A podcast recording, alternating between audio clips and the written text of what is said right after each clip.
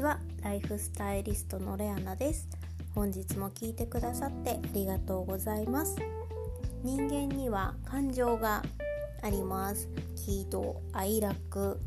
まあ、喜んだり怒ったり悲しんだり楽しんだり感情がありますけれどもこの感情の中で一番エネルギーが強いと言われているのが怒、まあ、怒りの感情だと言われています。この怒りの感情に至るまでにはまあいろいろ出来事があるわけですね。元をたどれば。例えば自分に対してだったら自分がこうやりたいと思ってたことがうまくいかなくて自分に対して、まあ、イライラしてしまう。あとは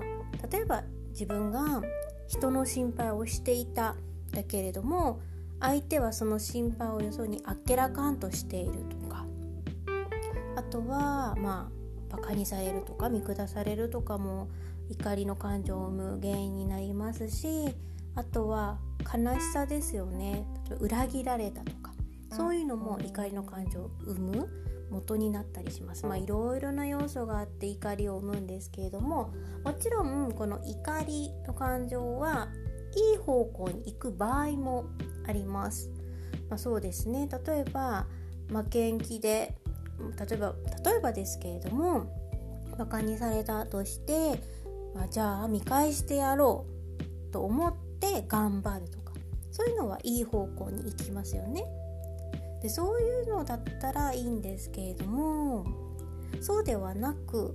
そういういい方向に行かないかあの怒りの感情もありますただただ、まあ、怒ってしまう。でエスカレートしてしまうとまあ想像、ね、できる範囲で言えばちょっとこ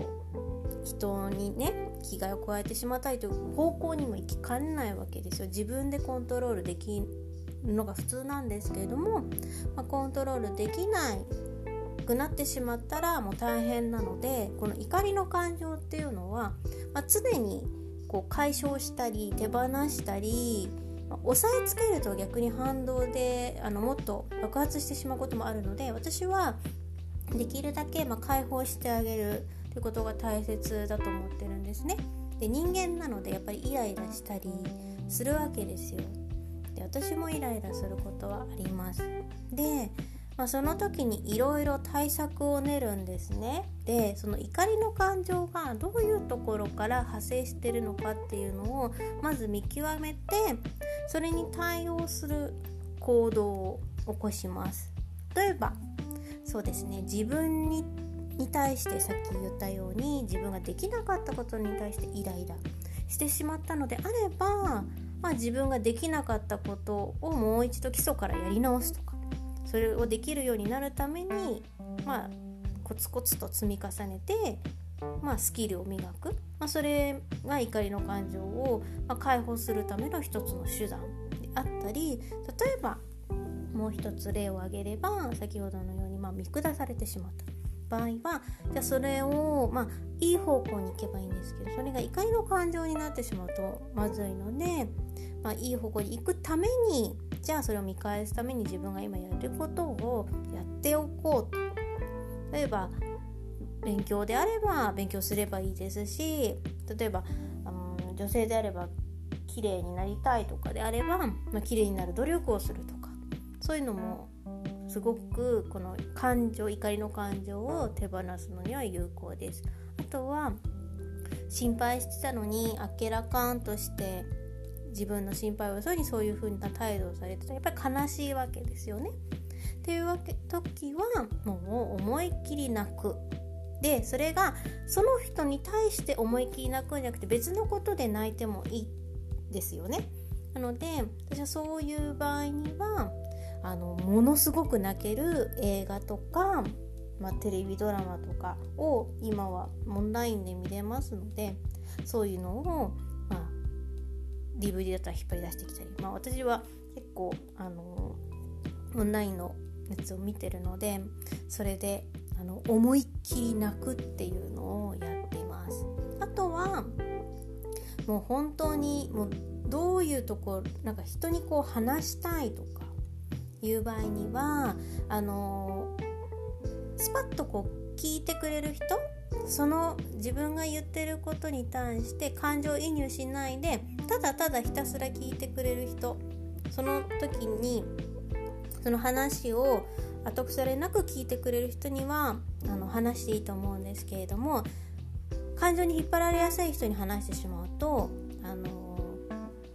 自分の感情を乗せちゃうので相手に。そうすると相手があの疲れちゃうんですよね。そうすると、まあ、その話のせいで人間関係がややこしくなってしまうこともあるので、まあ、大人になったら自分である程度解決できるコントロールできるようにしといた方が、まあ、いいと思うのであの人に話すっていうのはまあできるだけうん私は大人になったら控えた方がいいかなと思います。ので、まあ、話すっていうこともちろん大切なんですけれども話す前にある程度感情を整理しておいた方がいいと思うのでやっぱりノートに書き出す。何が嫌だったのか。何がこんなにイライラさせているのか。っていうのをこう書く。あれが嫌だった。これが嫌だったとかこれがちょっと腹立つとかそういうことをいっぱい書いてもう本当に髪ぐちゃぐちゃにして捨てちゃうとか。それでも解放できない場合にはもう全く違うことをする。自分が集中できることその感情に引っ張られないこと自分が好きなことやってもいいですしあとはもう早く寝ちゃうとか。でもいいんですけれどもまずはその怒りの感情がどこから派生してるのかをまず見極めることを先にやってみてください。それを行うことで、まあ、怒りの感情っていうのを手放すことが可能になってきます。なので悲しみから来てるのかそれとも心配から来てるのかそれとも自分の不甲斐なさから来てるのかまあ、いろいろなパターンがありますもう 3, 3個だけではないですもう4個も5個も本当にいっぱいいろんな種類から派生するので怒りというのは。なのでご自分でまずはその怒りの元をぜひ見つけてそこでぜひこう対処して怒りを解放してみてください。あの溜め込むことは決して良くないですしあの心の健康を保つためには是非それは手放すことをおすすめします。でどんどんどんどん貯めれば貯めるほど解放するための時間が必要になってきますし感情も疲れてきちゃうと体にも不調をきたしたりしますので是非そういう感情が生まれた時怒りの感情が例えば生まれた時にはすぐに対処できるように自分で、まあ、訓練これも訓練です。本当に少しずつこう自分で見つけ出す洗い出すっていう訓練をしておくといざとなった時に切り替えがうまくできるようになっていつでも、ま、穏やかな自分でいられるようになりますので是非やってみてください。今日も最後まで聞いてくださってありがとうございました。それではまた明日。ライフスタイリストレアナでした。